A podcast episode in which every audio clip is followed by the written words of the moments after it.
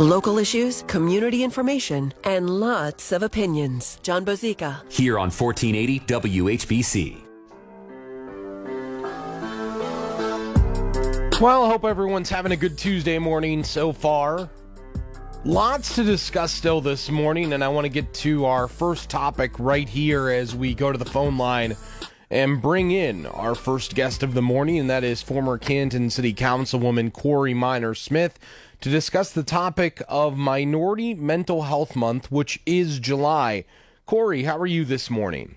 Good morning. I'm fine. How are you? Good, doing well. Thanks for joining the show as always. Yes, thank you very much for having me, and congratulations again to you and your beautiful wife on your holy matrimony. Thank you. Thank you. I appreciate that. That's so nice of you, Corey. Absolutely. So, this month, um, what is the goal of Minority Mental Health Month, and, and what are you hoping to bring awareness to, Corey?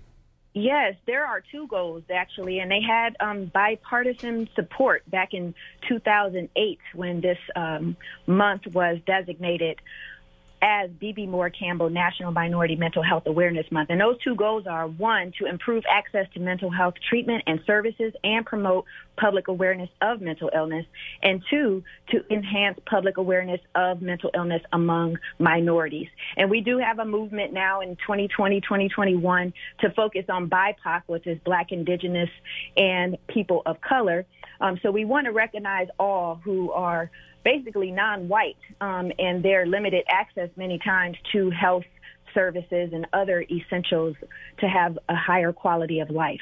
So July is National Minority Mental Health Awareness Month, named in honor of Bebe Moore Campbell.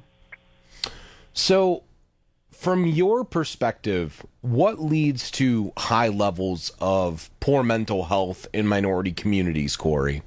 Well, it could be a number of factors. I mean, just diet alone. Uh, many times in unrepresented uh, neighborhoods, we don't have access to fresh food. Um, having not having a grocery store in a reasonable distance from where people live, so that attributes to poor diets, which could impact your physical and mental health there are a number of factors, but more importantly, we need to understand that mental illness can impact anyone at any given time, whether you're calling it a mental health condition such as depression. There are distinctions from severe mental illness from any mental illness, but it's important that we know the resources are available for whatever anyone may go through at any given time. And I strongly encourage people to know about those resources and to take advantage of the free resources, especially regardless of any shame that people may put on you, because there is a tremendous amount of stigma associated with mental health conditions. It's the voice of Corey Minor Smith, former Canton City Councilwoman. Corey, what role does racism play in minority mental health, and, and does it play a large role in it? Absolutely. There's a global reckoning that's absolutely necessary um, to address racism in this world. And in psychology alone, I mean, it is recognized that it has been based on racist statistics, for example. Um, many of you may know history, such as uh, Sir Ronald A. Fisher and Sir Francis Galton, who were instrumental in statistics. But unfortunately, those statistics were based on racist attitudes and ideologies. So I strongly encourage um, any profession that has and acknowledges its racist history to address those things and to do things now. It's never too late to um, allow for access to rewrite um, the the professional data that we use to provide services to individuals, so we can reduce the misdiagnoses, so that we can reduce the um, misinformation, and ultimately reduce the racism that is a foundation in the way that people are receiving treatment and or are treated in the services that uh, they're being provided. So, what can someone like myself, um, a white male here in the United States, what can I do to help this cause out, Corey? What can I do to make it so that I am being a, a better ally to whatever needs to be done here? A triple A strategy. is uh, acknowledging, accepting, and advocating, and anyone can advocate. Sharing information on your social media platforms is a very um, beneficial effort on anyone's part. So just sharing information from organizations like NAMI, the National Alliance on Mental Illness, and uh, Mental Health America, there are a number of uh, reputable organizations that put out true and accurate information that helps individuals with mental health conditions or their families or friends that are providing support for them. So I encourage you to accept that mental illness and mental health conditions are real, that you acknowledge that a person who is exhibiting behaviors or signs of mental health conditions. They're not faking, uh, but they may never be who you want them to be in your life. And third, the advocacy that you take part in advocating, helping to reduce the stigma. When you see things that are in advertisements, for example, you can contact that company. Uh, I remember one professor uh, from Malone or Walsh, I believe, had contacted a company that had like a suicidal statement on a t-shirt and with her and the people that that worked with her, they were able to get those T-shirts taken off the shelves and taken offline so that people weren't purchasing those. Those small steps like that are very critical and very important for anyone who is willing to take the time to do so. It's Corey Minor Smith, who is my guest. She is a former Canton City Councilwoman. We're talking this morning about Minority Mental Health Month, which is July, the month that we're in right now. You know, I I feel like so much of this maybe goes um by the wayside for a lot of people, Corey, because people can't understand what minorities go through on a daily basis.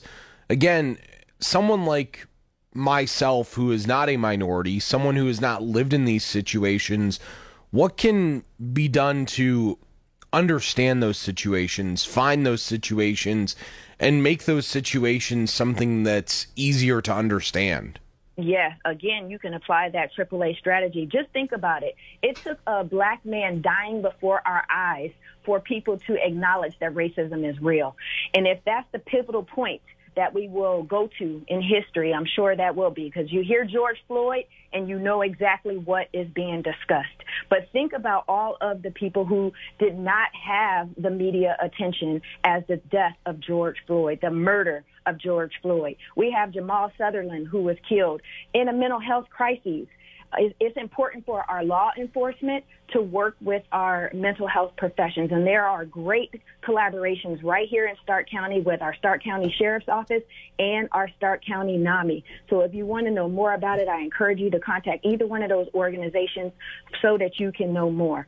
Another man named uh, Matthew Rushin, Elijah McClain. If any of you all saw this young man begging and pleading for his life, he was uh, on the spectrum for autism and he was still killed uh, at the hands of, of, police. And there are, there are black women who we don't hear about at all. Um, women who have been in mental health crises and have been killed, such as Charleena Lyles in Seattle, Deborah Danner in the Bronx, who had uh, signs of severe schizophrenia, uh, Eleanor Bumpurs, who was also in the Bronx, and Sophia King in Texas. These women were killed in the midst of a mental health crisis. And it is so important, again, for our law enforcement and our mental health professionals to work together in order to address these issues. It is possible to de escalate these situations so that everyone can live. We want everyone to live. And for those who are, have mental health conditions, severe mental illness, where there are hallucinations and delusions and mind altering behaviors, those individuals, if you are a family member who has someone in your life like that, you can be their voice.